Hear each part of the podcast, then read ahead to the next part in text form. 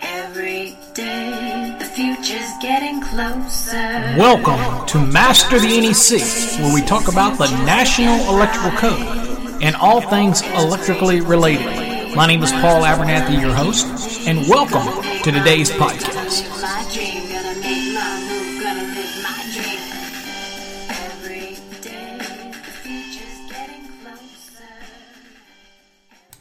Well, hello, everybody. This is Paul Abernathy, and we're here again, Master the NEC, where we talk about the National Electrical Code.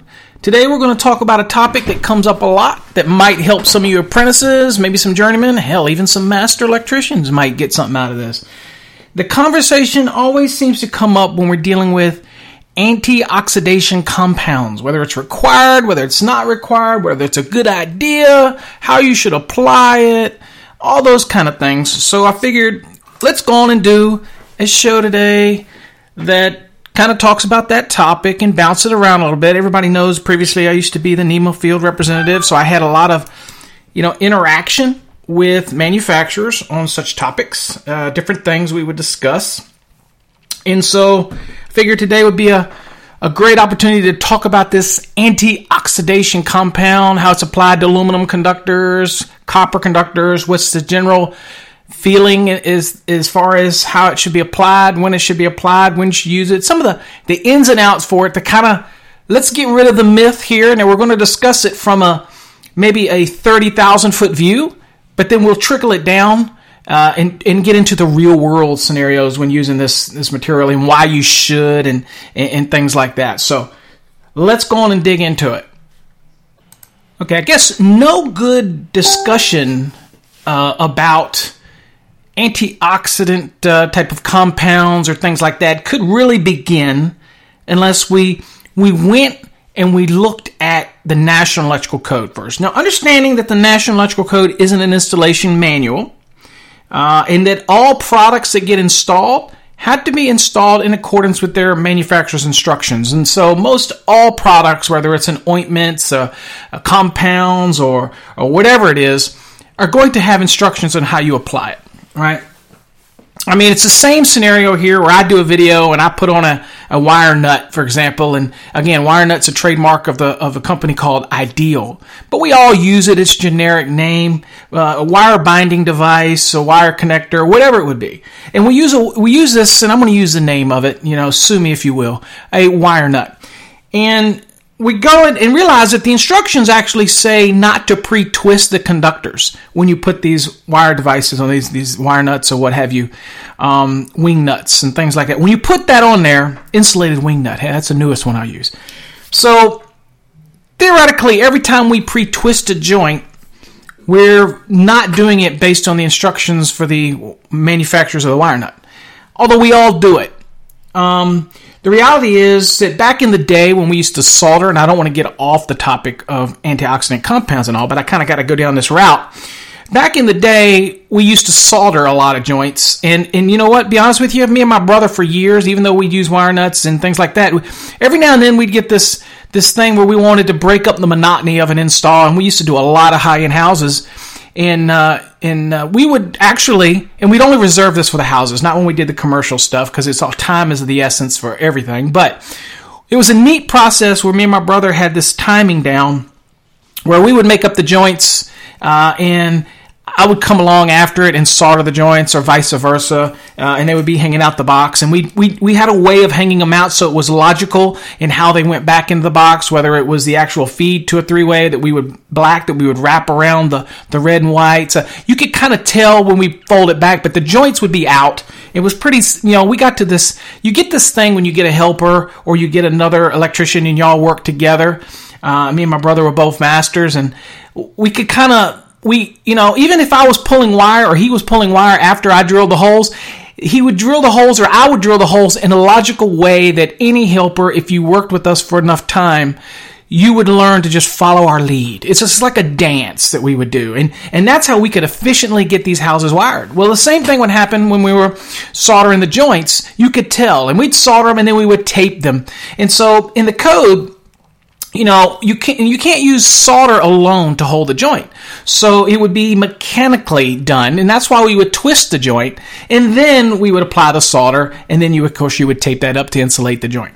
Uh, so that kind of carried on in tradition, where people when we started to get these these insulated wire binding devices, wire wire nuts, wing nuts, what have you, and so um, those would then be applied, but the typical thing was to go in and make your joints up, uh, especially since we do this in phases. We would make the joint up, and we might not put the we might not put the wire nuts or whatever on it at that time. We'd leave the joint out traditionally, maybe.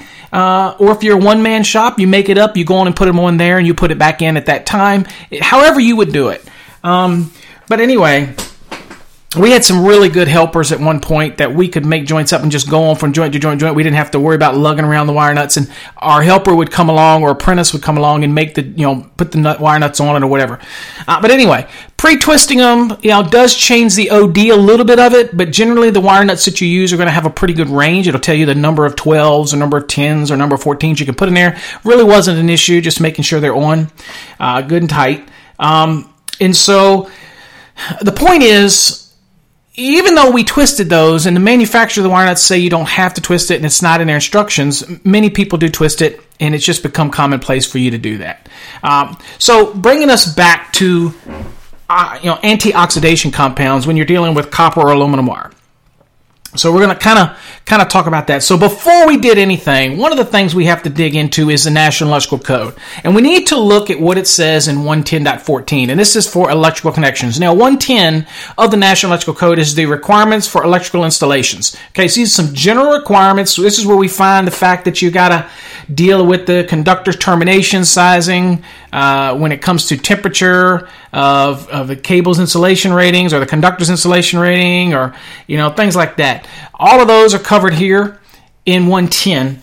But what we're looking at is 110.14 specifically, and it says electrical connections. Now I'm going to read it to you, and we'll move from here, and then we'll talk about compounds. But we're going to read here electrical connections. It says because of different characteristics of dissimilar metals, i.e., copper versus aluminum together, uh, devices such as pressure terminals or pressure splicing connectors and soldering lugs shall be identified for the material of the conductor and shall be properly installed and used. So this is why the lugs will say ALCU, AL7CU for 75 degree, AL9CU for 90 degree lug ratings. Uh, different things like that are on it. Again, understanding your terminal limitations anyway. Uh, we typically only use 90 if unless the lug and the device is rated for 90, or we have lugs alone that might be in a tap box uh, or something like that. Well, you don't have any limiting factor like devices in order to be able to limit it. So it might be okay for to use a 90 degree ampacity value at that lug, but you got to worry about the other end because there's always a limiting factor. Okay, so that's a, for a different story. But I'm telling you, this is what the lugs are rated for. So we go with what the manufacturer says the lugs are rated for. If it's an ALCU lug, obviously it's designed to handle aluminum or copper to that same lug. Uh, so that's something to, to be aware of.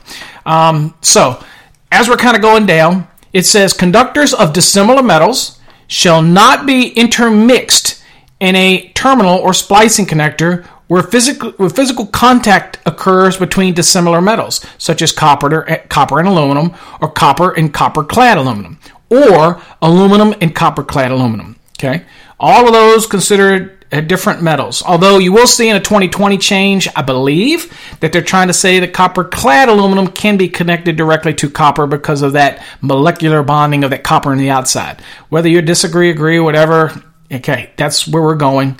Uh, they fought very hard to get that. So, anyway, uh, just reminding you that copper clad aluminum is aluminum conductor. The ampacity is an aluminum. Uh, you know, the it just is what it is.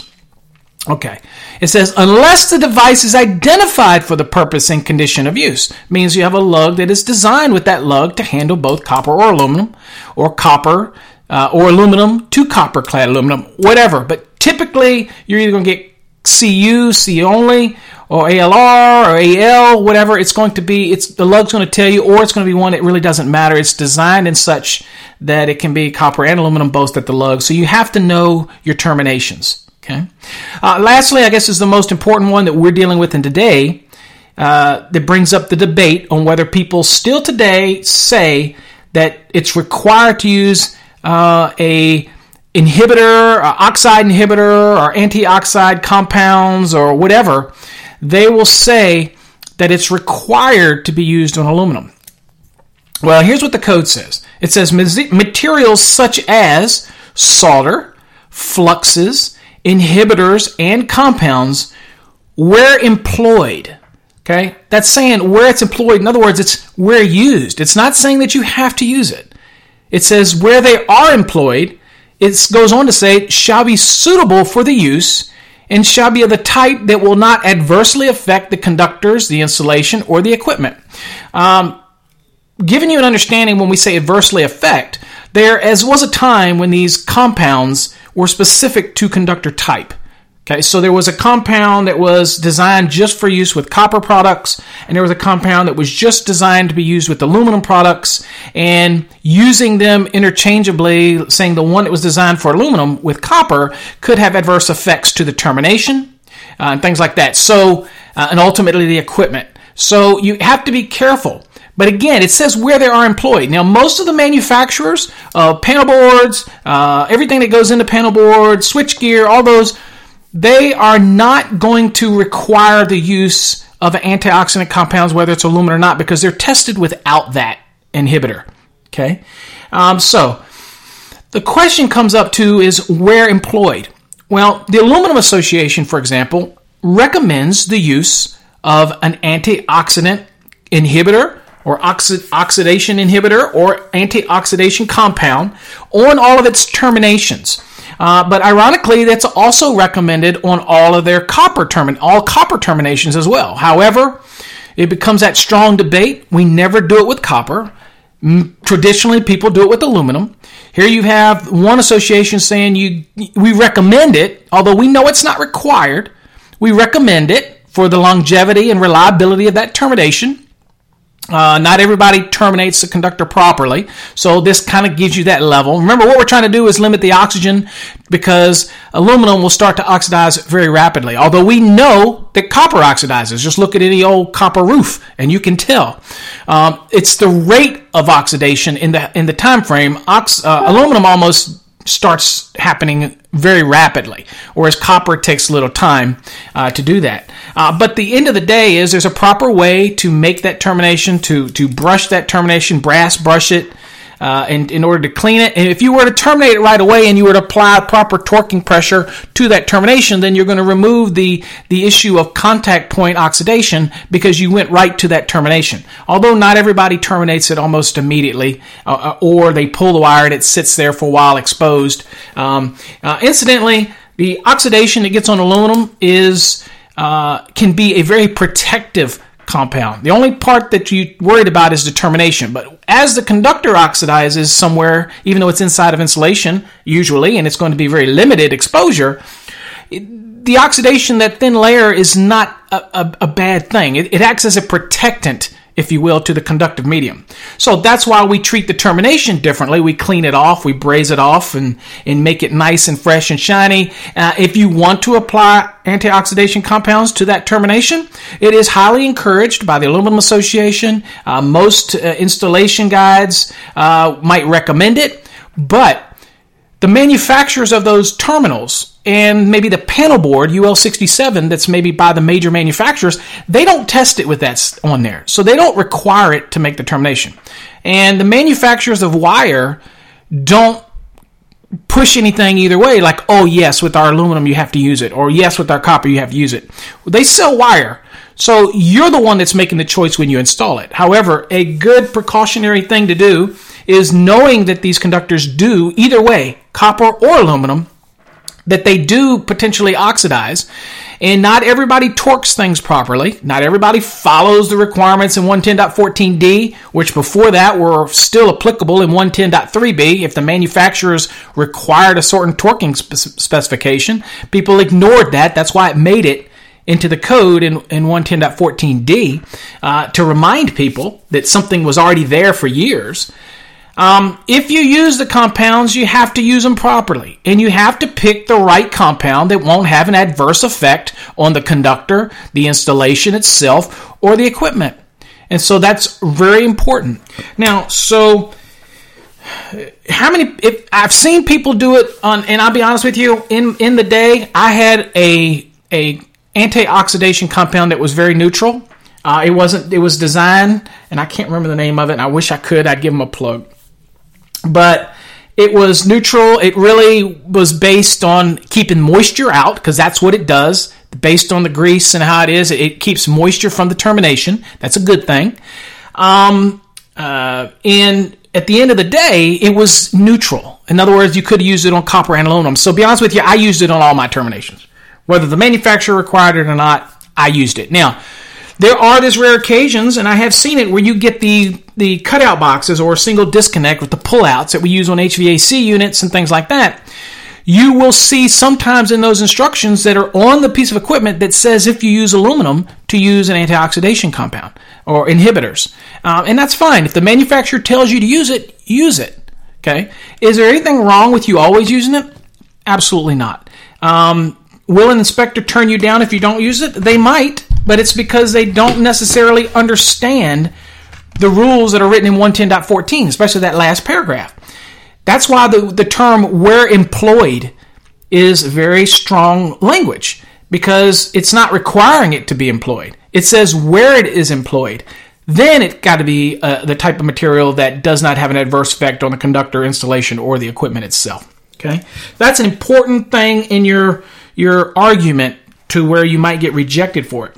However, if I'm making a recommendation, many know that I do work for a wire and cable manufacturer, and we're all about the longevity of your installation. We're all about torquing it properly. That's the first place that things break down is when people think that their elbow is torque calibrated and they know how to do it. Invest in a torque wrench. I don't care whether you buy the best in the world or the cheapest in the world. If it's a torque wrench, it comes with a certificate. Hey, it's better than guessing. I was in Harbor Freight. Yes, I was. I was in Harbor Freight the other day. I know I'm going to get a lot of people that say something about that. Yeah, I know. I was there. And uh, I'm a big fan of their Doyle hand tools. You know, again, I've tested those, I beat them, uh, and they're low cost, but they do have a lifetime warranty and they compare very well to the high end brand. But here, I'm not stumping for them. Um, I just have given them a lot of tests, and most people know that I still am an active contractor. I get out there and still do work, even though I do these shows and work for a major manufacturer. Sometimes I'll work half the night away working. Why? Not for the money, because I love it. I can't help it. I can't help keeping at 50 years old. I still like to get my hands dirty and work on it and mess with the different tools and see what's new in technology. And I, I just can't help it. I like to stay engaged. I don't believe I'm the kind of guy who can preach things without actually doing it. And I still do it. I still do rough ends. I still do trim outs. I still subcontract from other contractors who want me to take care of things for them. I, I can't help it. It's just in my blood. Uh, the proudest thing I ever did in my career was when I became master electrician many, many, many years ago, and I just I can't help it. Uh, I can write books, I can do videos, I can do podcasts, I can uh, ghost author things for people uh, under different names, and and and uh, at the end of the day, I'm still an electrician. I can't help it. I can't help it. I'll never be considered a full educator. I'm, I'm still an electrician. Anyway, so the moral of this story is understanding that the, that this oxide inhibitors are where employed, not required by the National Electrical Code. It's where they're employed then they can't have an adverse effect. So, what's the adverse effect? Well, if they're designed for use with aluminum or copper conductors, then they're designed for that application. Now, typically, if you look at the, the, the manuals for these oxide inhibitors or these antioxidation compounds, uh, people refer to ones like Noalox and things like that, you'll see that they talk about applying them to the conductor. Uh, now, that's not to say you won't run into one that says you can fill the, uh, because a lot of times you see some that are pre filled and it's already in the lug and you just put it in there. Okay. Um, but the question has come up can you apply it to the threads of the lug? Uh, screw it all the way out and apply it. Well, I don't find that any different personally than applying things like anti-seizing compounds or, or things like that. Um, or Loctite for some applications. I, I don't see it any different. People say it's going to affect the torquing value, and some manufacturers might state that, but I haven't run across any. I've seen some vague references. Uh, look, to me, the torque has everything to do with torquing down on the conductor just because it might go in a little smoother, to me, it still means you actually stop at the torquing value and you stop. Okay? Um, so if I've got to do it to 30 inch pounds or 45 inch pounds and I put a little bit of that on there or something like that, you know what? It's such small space in there that most of it's going to ooze out anyway. It's irrelevant to me. It's so tolerances are irrelevant. Um, although if you look at most of the manufacturers, they say apply it to the conductive material. Anyway, I don't lose my sleep over the one or two guys out there that might apply it to a thread or not. Who cares to me? If you're really worried about that, check with the manufacturer of the antioxidant material or compounds, and I think you'll probably get a lot of crickets on that as well. The real application is to the conductor itself, um, and coating it up, not overcoating it, putting a nice thin layer on it. But the key is preparation. Taking that wire, stripping off the insulation, taking a brass brush, brazing it real well. There is actually a guide out there from the Aluminum Association that talks about this procedure. It's pretty simple. You braze it off, shiny it up, and then you immediately go to termination or you apply some compound to it. Uh, if it's going to sit without being terminated for a little while, immediately put that on there to protect it from oxidizing because aluminum does oxidize fairly quickly. Uh, and it, we don't want any film in there to be a hindrance to good conductive flow. Okay. Um, but again, I have always had the same practice where I do the same for copper. Okay. Um, it's just, it was just, it's just my practice. Um, now that doesn't necessarily mean I do that at all devices because again, usually when that's taking place, um, I'm stripping off insulation uh, and I'm getting fresh copper and then I'm making that, that termination. But if I did strip it all out, then one thing I usually have done in the past is I've noticed on my side cutters that usually I have the kind with the gnarly ends on it, and I will actually grab the conductor and just kind of twist it a little bit to kind of scratch it up, muck it up, uh, and then I make the termination. That's just me. You don't have to do that. It's just a it's just a habit on how I do it because I'm worried I'm always worried about the connection, especially in those back stabs and things like that where I know that the surface area is very limited. But with copper, it oxidizes differently at a different rate. So I'm not as concerned as I might be with aluminum. Of course, aluminum you can't backstab anyway. Uh, it, it, so anyway, that's the topic. We were talking about it. Now, if you go look at, let's just go to a major manufacturer of this antioxidant. In fact, let's look at the Noalox. Let's look at it and see what they actually say. Okay. Well, let's see. Ideal makes this product, and it's called Noalox Antioxidant. And I'm going to try to stay away from the safety data sheet because when I read the safety data sheet on these compounds, I got, you know, be honest with you, they say things like specific target organ toxicity, repeated exposure category one, acute toxicity. Uh, GHS signal word danger. Uh, hazard statement causes damage to organs through prolonged and repeated exposure. Okay, look, so what I'm going to say is don't get this stuff all over you. And I have for years. Probably my problem today. Um, I don't, you know, when you read these hazard statements, boy, that can scare you. Okay. All right. So I, my recommendation, because the crap gets all gooey and greasy all over you anyway, is this is a good time to have those little gloves in your truck, those little nitrate gloves or whatever, just a pack of them when you're applying this. Uh, spread it around on the with your finger or whatever, or be as neat as you can. Uh, again, I know that somebody says drinking too much coffee might cause. I mean, look, I'm just telling you, if you ever get a chance, go read the the the safety data sheets. Kind of kind of scary, if you will. Um, but the one thing to remind you that this one is a very popular brand, and it says right on it antioxidant and anti seizing compound.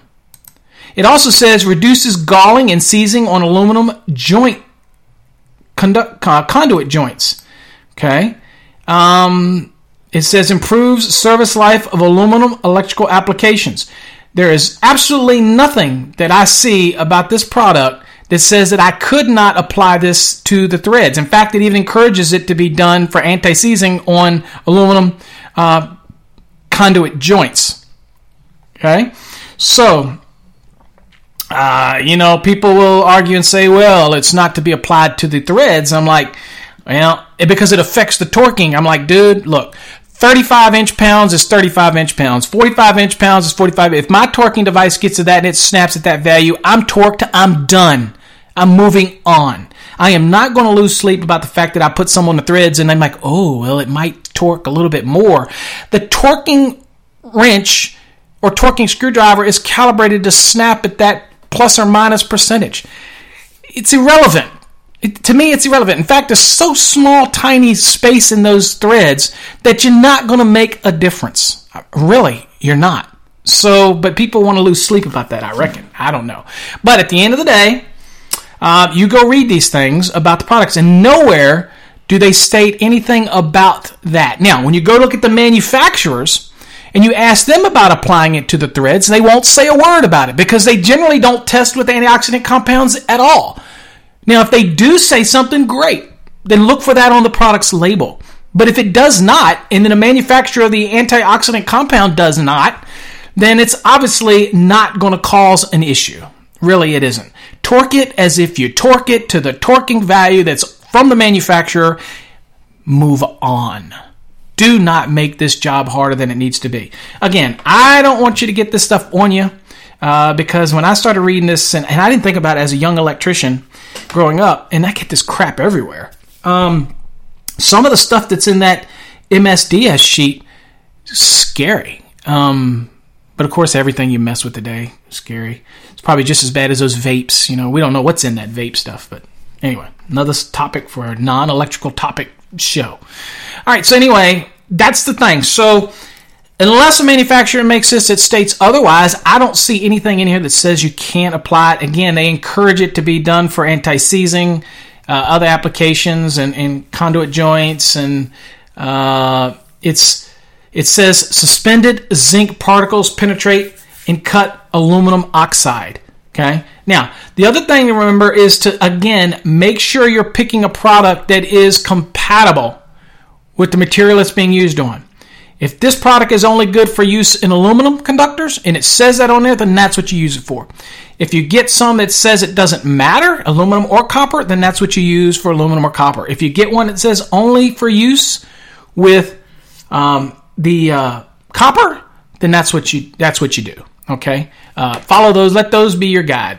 So, anyway, I thought it was a pretty good topic that came up. Uh, there was a post with an image that says that using antioxidant compounds not you know not required. Using it could cause you to overstress it. Okay. Um, that might be the opinion of one manufacturer. That might be opinion of a box that came from China. Who knows? But they didn't address the threads. They were addressing the use of it period. So, again, um, that didn't seem to me like it was a prohibiting statement because it wasn't. When I read it, it wasn't prohibiting. In fact, in fact, if I can find it, let me read you what the the little label actually said. Uh, here, let me get to where it is, and, I, and I'll read you what the little. Here you go. It says the label says caution installer. It says oxide uh, inhibiting compounds is not required when connecting these conductors. The use of these compounds may cause mechanical failure due to an overstressed torque condition. Okay, um, that is that manufacturer's opinion. It doesn't say what manufacturer it's from. Uh, obviously, the code says I can use it if it doesn't have adverse effect. So in this manufacturer states this. If this was on their material, they're just stating it's not required. They're not saying it's prohibited. So again, um, the NEC National Electrical Code does not require it as well. The manufacturers of wire and cable recommend it, but don't require it. The Aluminum Association highly recommends it for both aluminum and copper uh, for obvious reasons, but it doesn't prohibit it uh, but it doesn't require it either. Um, now, you might get a manufacturer that does have a statement in here that does require, it, but see, that's the contradiction we have. I have seen pull out disconnects, cutout boxes for HVAC units outside, uh, and I have seen them have a notice in there that says if aluminum conductors are used to apply an anti-oxidation compound. Well, that goes directly against what this manufacturer's notice might say. So again, um, you be the judge. I just caution inspectors, uh, municipal inspector, home inspectors, or whatever to understand that unless it states it in the equipment, the antioxidant compound is not a requirement. It might be a good idea, but you're not there to impose your will on the installation. You're not the electrician. Okay, they're following a minimum safety standard. The minimum safety uh, minimum safety standard says that if it's employed, if they use it, then it's got to be the kind that can have an adverse effect. That's it. That's all they're stating. Okay. Uh, as far as applying it to threads, let's be honest. If I apply Loctite or I apply an anti-seizing, or I apply some other type to a thread, it's going to make the thread go in easier. It's no different than if I put any lubricant on it for, for a brief amount of time. It, it is. But if I torque it to the proper torquing value, I do it, I move on. I do not do this and waste 50 million threads. Uh, and when I say threads, I mean online thread count on message boards on the topic. Okay, it's a choice that you have to make. It's a choice that the manufacturer will tell you have to make, and then you do it and you move on. Okay, it is not worth the brain cells to uh, to overanalyze that. Anyway, that's today's show. God bless. You can agree to disagree, but I encourage you to listen to our other podcasts. Go to visit our website at masterthenec.com. That is masterthenec.com. Or, of course, you can go to Electrical Code Academy. That's just a that's a lot of words to type. Uh, but it's electricalcodeacademy.com uh, and listen to all our podcasts. So hopefully you got something out of it. Until next time, folks, stay safe. God bless.